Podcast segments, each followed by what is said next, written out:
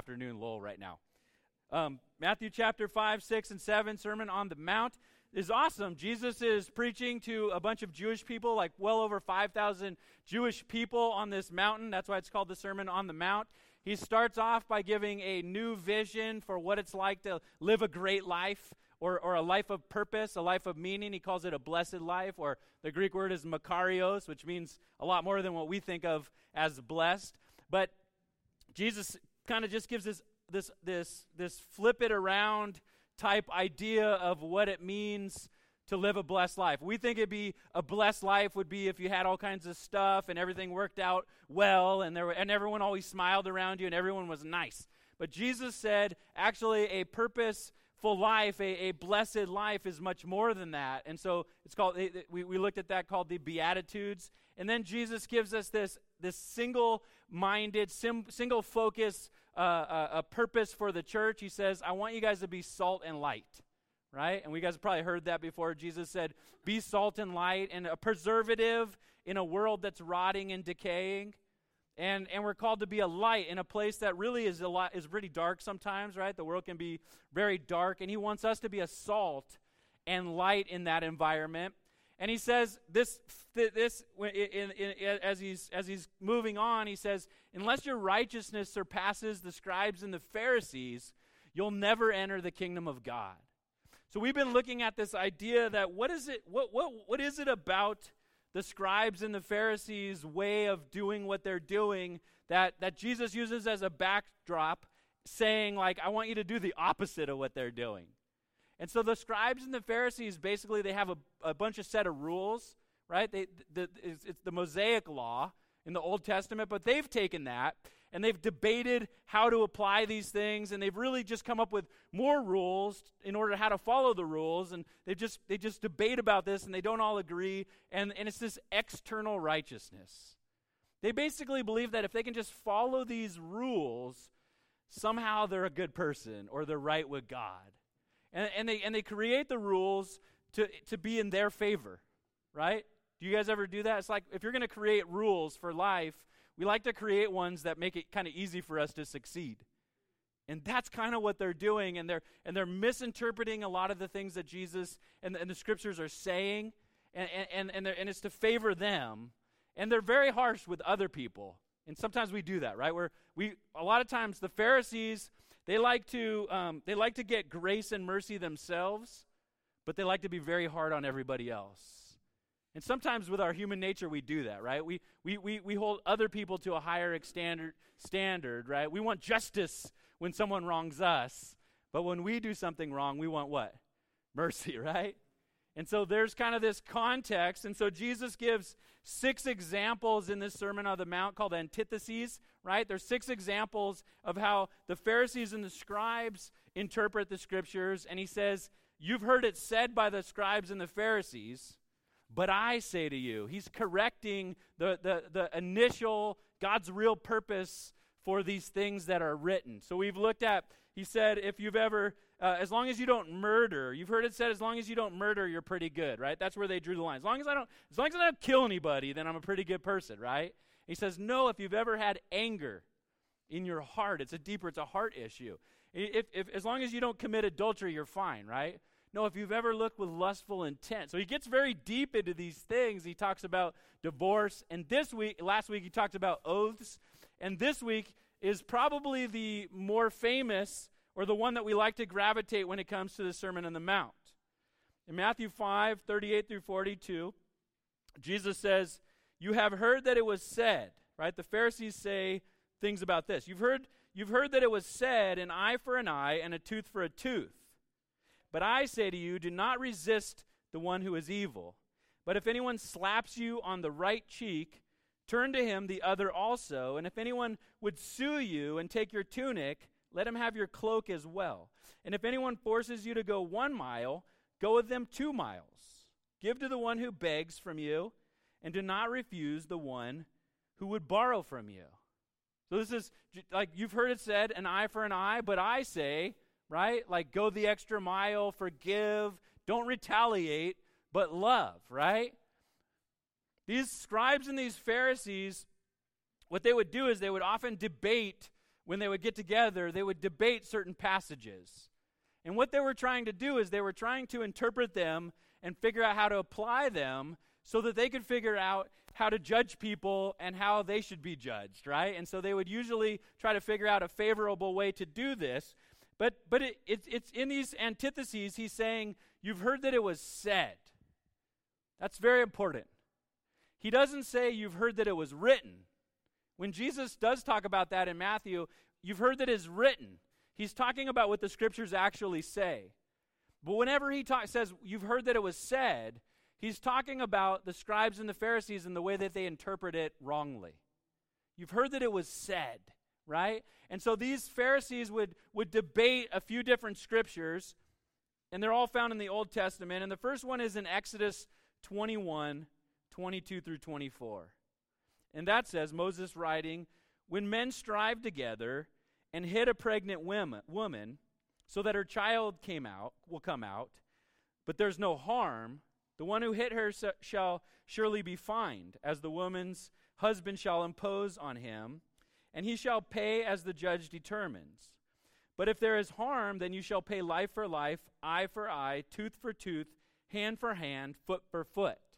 So that's what these Pharisees are debating about. That's one of the scriptures, right? So if these two guys get in a fight, they're basically saying they're fighting, and accidentally they, they hit a pregnant woman, and she gives birth, and the baby comes out normal, then there should be a fine. But if it doesn't come out normal, if there's if there if something goes wrong because of that accident, then there's a stronger consequence, right? That's what he's that's what that's what Moses is saying in Exodus. Then in Leviticus 24, 17 through 20, it says, Whoever takes a human life shall surely be put to death. Whoever takes an animal's life shall make it good, life for life. If anyone injures his neighbor as he has done, it shall be done to him. Fracture for fracture, eye for eye, tooth for tooth. Whatever injury he has given a person shall be given to him. Any of you guys excited about these uplifting scriptures? Yeah, these are the stuff we love to read in the Old Testament, right? Or in Deuteronomy 19, 18 through 21. The judges, the judges shall inquire diligently, and if the witness is a false witness and has accused his brother falsely, then you, sh- you shall do to him as he has meant to do to his brother.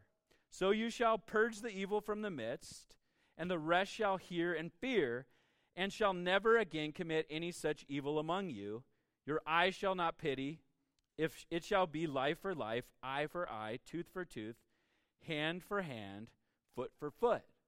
So these scribes and these Pharisees would read these passages in their in their gatherings and they would debate, how do we apply these things? What does this mean for our everyday life? Here's what they're missing. These are all judicial laws. We all have judicial laws and they're good. Every civilization that has a civil uh, a society has rules. They have civil uh, laws. Laws so that the judges and the courts can, can hold people accountable and keep people safe and keep people from breaking those laws and infringing upon other people's rights, right? They're called civil laws. And, and the, the Israelites, of course, had civil laws right? God loves them and He's going to give them civil laws because people are sinners, right? And they do wrong things, and we need to know how to handle these things. But they're judicial laws. In other words, what, what, what we see in these passages are things like this Don't take matters into your own hands, take it to the proper authority. Is that a good rule? We all believe that, right? Like when, when, when, when you wrong somebody and someone, like you cut somebody off, we don't want them to like crash into us and shoot us, right? That's not how they should handle it, right? The police are there, they make rules, right? And it's something for, for the police or, or the courts to handle, right? So we, we, we, we, we take it to the proper authority. Or this any punishment shall not exceed what is just. We say the punishment shall fit the crime. That's what you see in here. When he's saying an eye for an eye, he's not saying, hey, what I want you to do is to punish people. He's saying, no, don't kill somebody because they scratched you. He's saying, don't go beyond in your retaliation, in your anger. We all have this natural ability in our sin. When someone wrongs us, we want to double wrong them, right? We want vindication. We want, we, we, want, we want justice. And if they've done something that really hurt us, then we want to really hurt them, right? And we'll even go above and beyond. And so these judicial laws are saying no, it, it, the punishment shall fit the crime. And then people are due a fair trial. Do you guys believe that? Right? Course we do. That's why we, most of us have got on Netflix and we binge watch Making a Murderer, right? We love watching these thing, these these shows that kind of show us that, that here's this guy who they, they accused him of committing murder. And at least from the documentary, right, it looks like he got an unfair trial. Matter of fact, later he got off, right? The first time. And then if you get, I don't want to ruin it for you if you haven't seen it, but we're interested with this stuff, right? We're interested with this stuff because we believe that people are due a fair trial, right? And, and it's interesting, these, these scribes and these Pharisees, what they've done is they've taken these judicial laws and they've taken it to their everyday life. As a matter of fact, they started feeling like it's our responsibility to go around judging people, to holding people accountable. So they would argue about these things like an eye for an eye and a tooth for a tooth. So if someone does something to you, then the right thing to do is to get them back, teach them a lesson, right? They would start to have this attitude. In Matthew chapter 7, later on in the in, in the Sermon on the Mount, he's going to say, um, Don't judge. The, the, the way that you judge, you're going to be judged. And he goes, Why do you go around and trying to take the two by four out of other people? I mean, the, the speck of dust out of other people's eyes when you have a huge two by four in your own eye? Right? That's, that's the end of the Sermon on the Mount. And he's saying the Pharisees and the scribes live like this, and they act more like sheriffs than shepherds.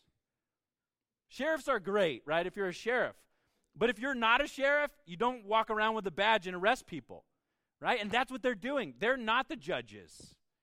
They're not, they're not in charge of the, the, the, the civil court, right? They're not the lawyers. These are just regular people who have taken it upon them themselves to walk around like sheriffs and police everybody. Jesus is very much the opposite of that, and he calls us to be the opposite of that. You know what the opposite of a sheriff is? A shepherd. Jesus was the great shepherd. He wasn't walking around trying to find people doing things wrong and then condemning them. Matters, It says that in John. John 3:16 says, "For God so loved the world that he sent his one and only son, right? That whoever should believe in him would have eternal life." And then the very next verse he says, "He didn't come to condemn people, but to save sinners." Jesus is the shepherd that came to save and rescue sinners. And the scribes and the Pharisees were these legalists that were walking around trying to catch people in the act of doing bad and correcting them all the time. They were condemning people, not loving people. And so Jesus wants us to be different than that. He says, unless your unless your righteousness surpasses the scribes and the Pharisees, if you're a sheriff, that's the scribes and the, but we're shepherds. We're shepherds to each other. We're shepherds to people. And so he gives a couple of, uh, uh, of examples in here of what this looks like in Jesus' teaching. He says, Do not resist the evil one. Do not resist the evil one. It's important to say he's not talking about the devil here. In James chapter 4, verse 7, he says, Submit yourselves to the Lord, resist the devil, and he will flee from you. We're supposed to resist the devil, the evil one, right? But when it says, Do not resist the evil one, he's talking about mean people. He's talking about people who wrong you. Have you ever been wronged? Have you ever come across somebody that wasn't nice? Have you ever had somebody do something to you that wasn't nice? Come on. Right? How does it feel? And what do you think about them? You get mad and you and we want to we want to just like retaliate and we want to get away from them and we want to put like mean people suck sticker on our car, right? Because we believe that. And that's what he's saying. Do not resist these evil ones. He's talking about these people who are no good in our eyes. And then he says, people who, who, who he says, if they hit you on the right cheek, what he's basically said, what Jesus is saying is they backhand you. Most people are right handed, and if you hit somebody open handed, that's a left cheek. If you think about it. If you hit backhand, that if they hit in the right cheek, we're talking about, he says, someone comes up and they backhand you. That is an ultimate sign of disrespect. You get backhanded. Matter of fact, in Jesus' day, these scribes and the Pharisees would have read this, and they had one set of rules if you get open handed, and it was a much greater consequence if you get backhanded because it was an honor shame society and anyone would disrespect you. That was like a really big deal. He goes, if someone backhands you, let them open hand you too.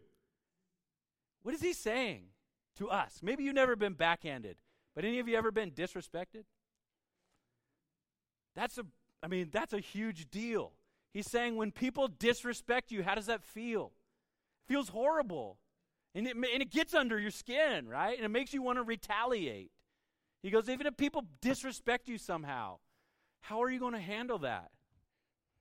And then he says, say someone files a suit against you and wins. They sue you and they take your tunic.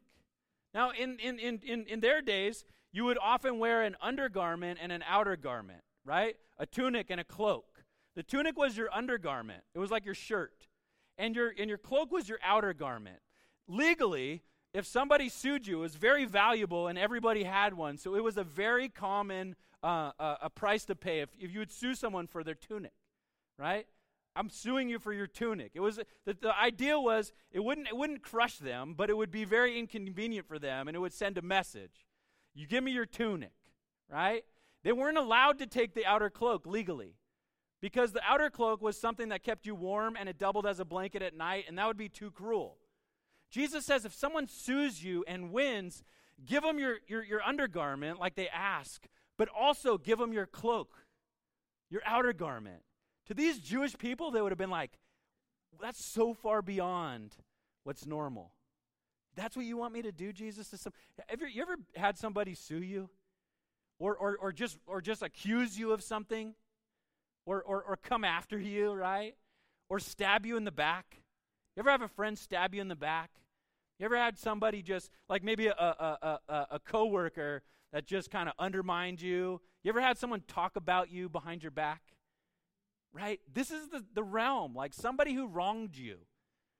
You ever had somebody say things about you that are true, but they still shouldn't have said it? They should have kept it in confidence? Right? This is what he's saying. Like when somebody wrongs you personally and it hurts.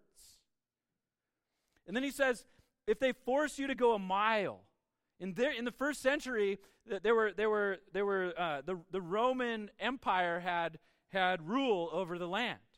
And a Roman soldier was legally allowed to take you, whatever you're doing, and force you to carry their stuff for one mile. That's what Jesus is talking about. The, the Jewish people hated this. It was just an infringement of your privacy. It was just like, like it was like leadership abuse, right? You ever had somebody like you ever been wronged by the man, right?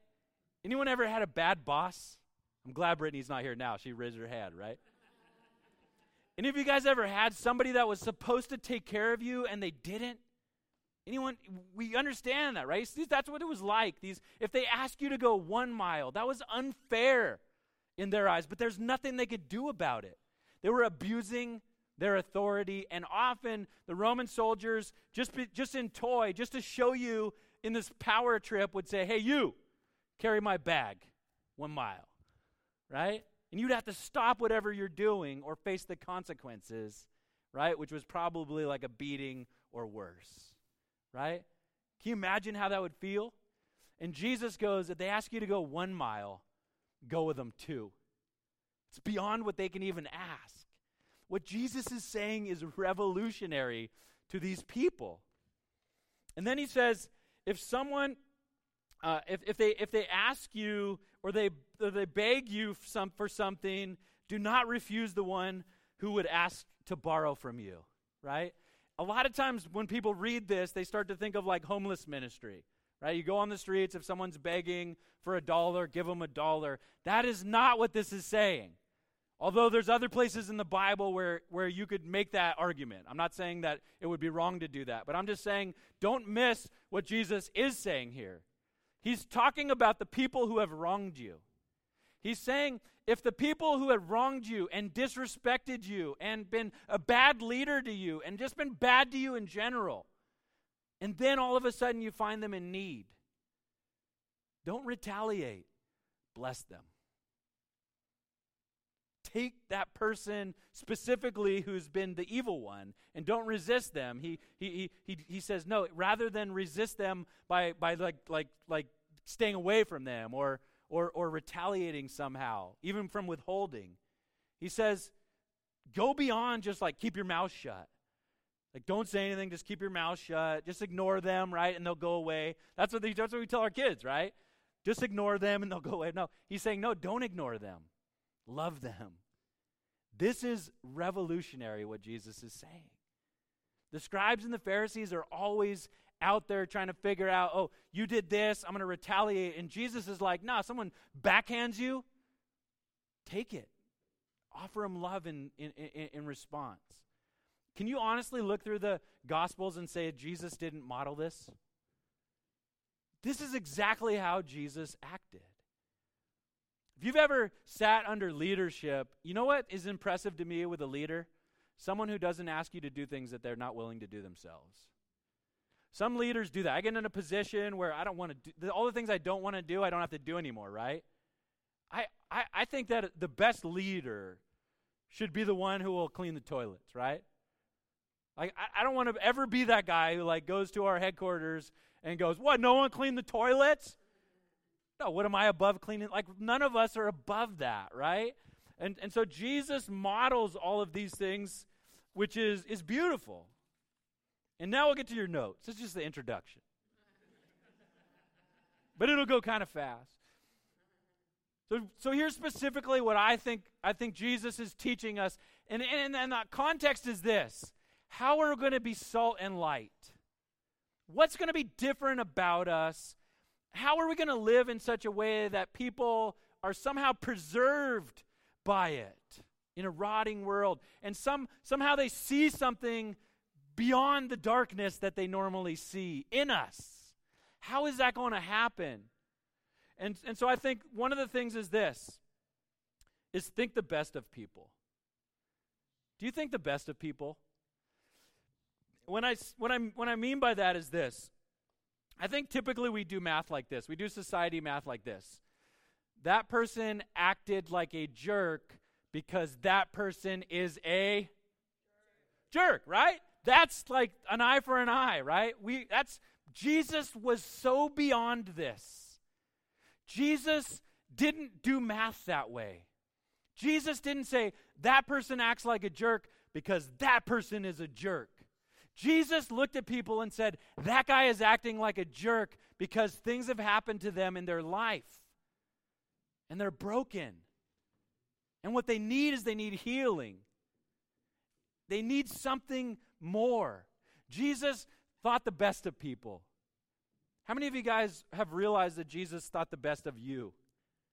I mean, there was times in my life, there still is times in my life where don't we all like we go, Jesus loves me, go, why? Right? We all do that because he just chooses to see something more in you than you see in yourself.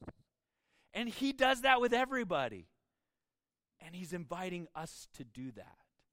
Jesus sees people and, and, he, and he thinks the best about people. And so here's a few hints for us. What if we treated everybody like this? Like everybody has a story. Everybody has a story if you go to this foster care camp, you're going to see these kids acting up. And here's the thing I'll tell you right now, part of your training. Our job is not to fix their behavior, our job is to just pour seeds of love into their hearts. Our job is not to fix them, it's to love them. And that's what Jesus does to us. Everybody has a story. We've, we, we, we say it like this, but by the grace of God. What does that mean? That means if your story was like that person's story, you might be a jerk too. We don't like to think that, right? That's why we, we talk about things like white privilege, right? If you grew up in a neighborhood and everything was handed to you, then you probably act like a certain standard that society accepts. If you grew up in a really hard neighborhood, it might be totally different. Sometimes the only difference between you who thinks you're good and that person who you think is bad is just how you got raised, right? And Jesus sees things this way. Jesus knows that everybody has a story. And letter B is this hurt people hurt people, right? When are we going to break the lot, the chain, right? Someone gets hurt, and then they harden their heart, and then they get defensive, and then they start hurting people. Because hurt people hurt people. How do we break the cycle? Hurt people hurt people. When hurt people start loving people, when hurt people start loving people, it breaks the cycle. That's what Jesus is saying here. He's saying, Yeah, you got hurt, but don't be the hurt person that hurts people. Hurt people can flip it around and start loving people when they're in Christ. And then they can start being salt and light. And here's the third one is God's love can change stories. God's love changes stories. Matter of fact, God's love can change stories and change hearts. And guess what? It's changed hearts and changed stories that are what display God's love to the world. It's our testimonies about how God has been good to us and us being good to people just because God has been good to us. This becomes the testimony of our lives. This is how we become salt and light. If you if you want more on this this week, read Luke 19. It's a story about this kid Zacchaeus. He's not a kid anymore, but he's a wee little man. You guys ever heard of Zacchaeus? When you're when you're in your children's church, you hear you you you, you uh, sing a song about him, right? The wee little man Zacchaeus. And basically, Jesus is walking through Jericho, uh, uh, Zacchaeus' town, and Zacchaeus it says is a chief tax collector. What that means is is that Zacchaeus is is is Jewish, and he works for the Roman government and what he does is he goes around and he takes money from the Jewish people and gives it to the Romans. Do you think the Jewish people like him? They hate him. And he's the chief tax collector of Jericho. That means he's in charge of all the other tax collectors. He's the worst guy. And he's a little man. You ever had a, someone with a little man's complex? And you're like, I would squash you if you were my, you know what I mean? If you were in That's this guy. And everybody hates him. And Jesus is walking through the town, and Zacchaeus shows up to this place where everyone hates him. And he climbs up this sycamore tree. It's like 35 feet high. That's on average. And they're great climbing trees. Just to see Jesus. Everybody hates him. Jesus is walking by, and he goes, Zacchaeus, I see you up there. Come down. We're having a sleepover at your house tonight. That's literally what it says. I mean, not literally, but that's what he says. He says, I'm going to stay with you tonight. I'm going to have a sleepover at your house. And all the people go, Why is he talking to that notorious sinner? Is how it re- says it. Why? And what's, what's Zacchaeus' response? Zacchaeus immediately has a change of heart. He says, If anybody, if I've wronged anybody, I'll give them four times uh, the amount.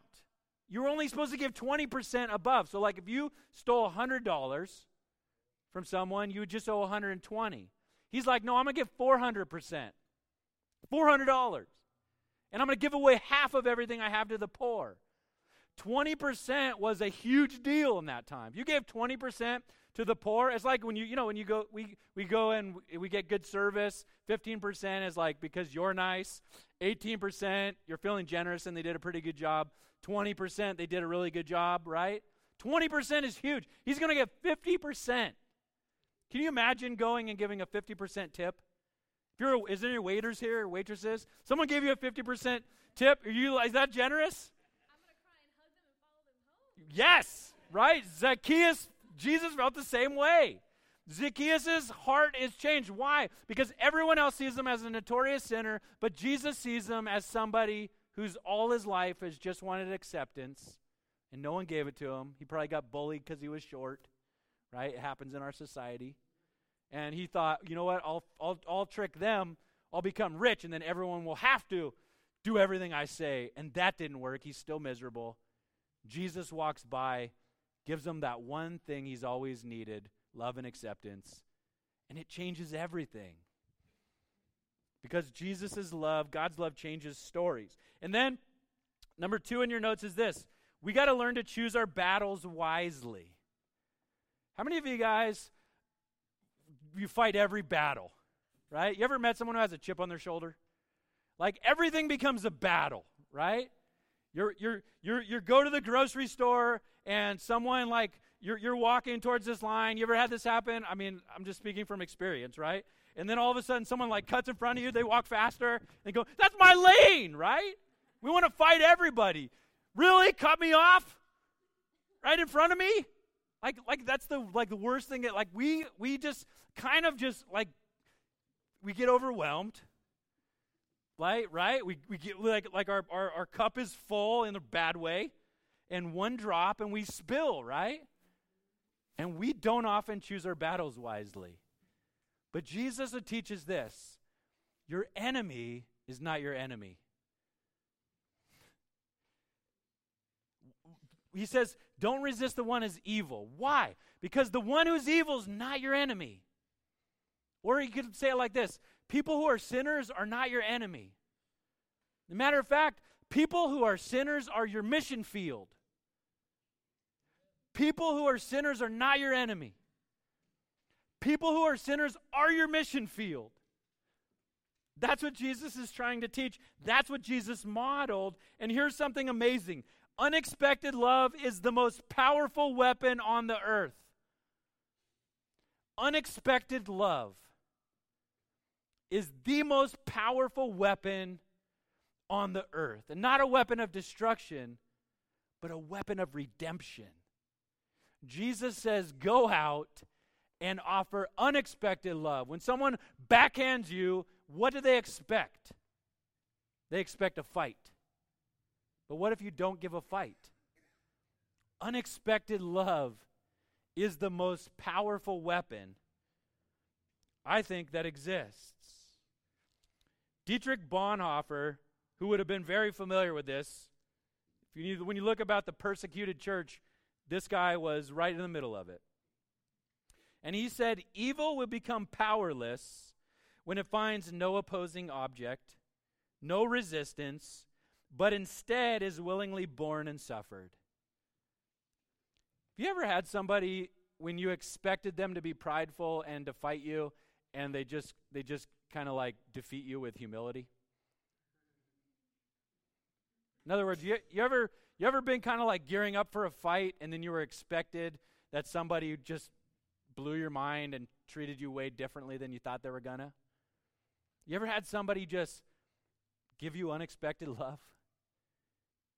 You ever had somebody just do like a random act of, we call it random act of kindness, like just out of nowhere, they don't even know you, and all of a sudden they just do something for you that was unexpected. It's it's it's mind-blowing. It stops you in your track. It's unexpected, right? We kind of get in this mode where I don't know if, if you do this too, but I drive defensively, and when I when I say I drive defensively, I like watch like and and people I, I, that guy's trying to get in front of me, right? You could see them doing their thing like they're pretend like they're not because they are. I'm not going to let them, right? I'm going to pretend like I'm I don't even notice them, right? And I'm going to like I'll slow down, I'll speed up. Or you ever had anyone do that to you? You're trying to trick them. Like you know if you put your blinker on, no one's letting you over. Right? So you got to do like the California trick, right? And then and then they and they and they and you miss your exit, right? That's how we treat each other. That's how we expect now. Right? You got to kind of watch your back. We kind of expect people to wrong you, to take advantage of you when somebody goes out of their way and breaks that cycle, it's noticed. Would you guys agree with that? Jesus is asking us to be those people. Unexpected love is a powerful weapon. And we'll have the worship team come back up. And letter 3 is this is treat people better than they deserve or treat people better than you think they deserve. Because the fact is God treats us better than we deserve. God treats us better than we deserve. And we have a word for that. We call it grace, right? Grace is the fact that God treats us better than we deserve. We don't deserve salvation. We don't deserve forgiveness. We don't deserve God's love. But God loves us, forgives us, and gives us salvation by grace. God treats us better than we deserve. And God calls us to do the right thing because it's the right thing. And the Bible calls this steadfast love. Steadfast is the Christian word for stud, by the way. What steadfast is, the word steadfast it means unmoved no matter what people do to you or don't do for you. Right? When you're steadfast, you do what you do because of who you are. Right? We're not often like that. You might say it like this God calls us to be have soft hearts and thick skin. Most of us, most of us have thin skin. We easily are bothered. We easily want to fight back. We're easily bothered. We have thin skin and we have hard hearts. We guard our hearts in the wrong ways, right? We have these hard hearts and these thin skin. He's going to be soft hearted and being thick skinned. And that's how we have steadfast love. It's treating people, doing what's right to people, loving people regardless of what they do to you. It's what Jesus is talking about. If they backhand you, offer them love. That's steadfast love. Right? If they sue you and take your tunic, right? Offer them more. You don't who cares about a tunic? You know what that you know what you're saying to that person? You're saying, "I'll give you my cloak." Why? Because you're more important than material things. People are more important than stuff. People are people feeling loved is more important than you being right. so steadfast love means being unmoved. It's kindness no matter whether the person deserves it or not. Now here's the thing that I think is important for us to see. What's the difference between being passive and being actively kind? I'll tell you what the difference is. Somebody who's passive means someone backhands you and you don't have the guts to stand up for yourself, and so you cower away. It's not what Jesus is talking about. Jesus is talking about someone who's actively kind. They backhand you, you could react, but you choose not to. You choose to give kindness instead. It's not a weakness, it's a meekness. That's the difference between weakness and meekness. Weakness is this passivity where, where you're just afraid of everybody, you're afraid of confrontation. But active kindness is having the power to do something about it, but choosing not to for the purpose of being salt and light of allowing your love, of seeing them. There's probably a reason why they're acting like that, and I want to be compassionate towards that. And I want to break the cycle because hurt people hurt people. They hurt me because they're hurt, and now I got hurt, so now what am I going to do? Go now, now and go hurt someone else? That's what we do, right? You ever had a really bad day or someone did something and then you and then you start treating the people you love the most bad? I do that. You come home after a bad day of work and you start treating your fam- family bad, right? He's saying, break the cycle. Someone's got to. Jesus did when he came. He broke the cycle and he called us to be disciples, which are cycle breakers, right? To be salt and light. So do the right thing because it's the right thing. And then letter C is this simply this love others because you've been loved.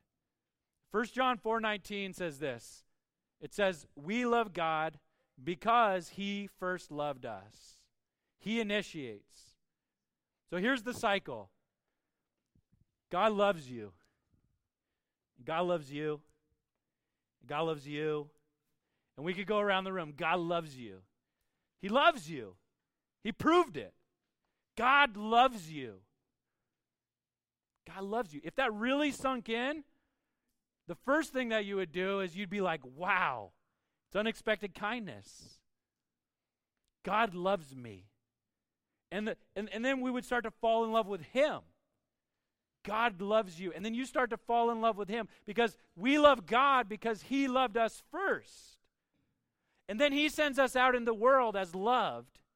And He says, Now you go do that with others. Tag, you're it.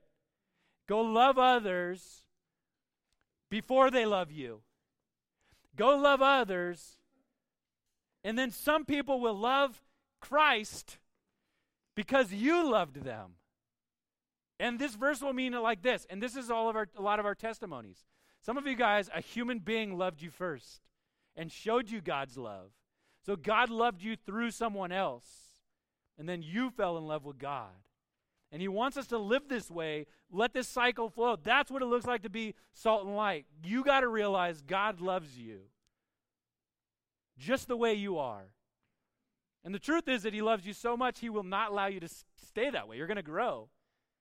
But He loves you just the way you are, and He sends you out to offer love in that same way. So I'm going to pray, and then we'll worship, and then we'll leave, and we'll practice this stuff. Amen? Amen? Heavenly Father, we thank you that you are the greatest leader, that you led by serving, that you led by grace, that you came when we totally didn't deserve it, and you died on a cross, a death you didn't deserve, and you give us love that we don't deserve. And God, it's unexpected love. It should be. We should never stop being wowed by that. And I just pray, God, that you would wow us this morning with, with an awe of how much you love us.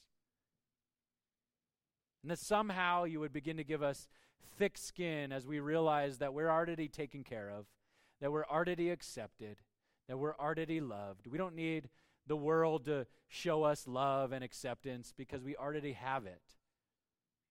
We can be people who are loved and accepted, and we can go out and change the world by loving and accepting people who don't deserve it, just like we don't deserve it. Change us, God. Amen.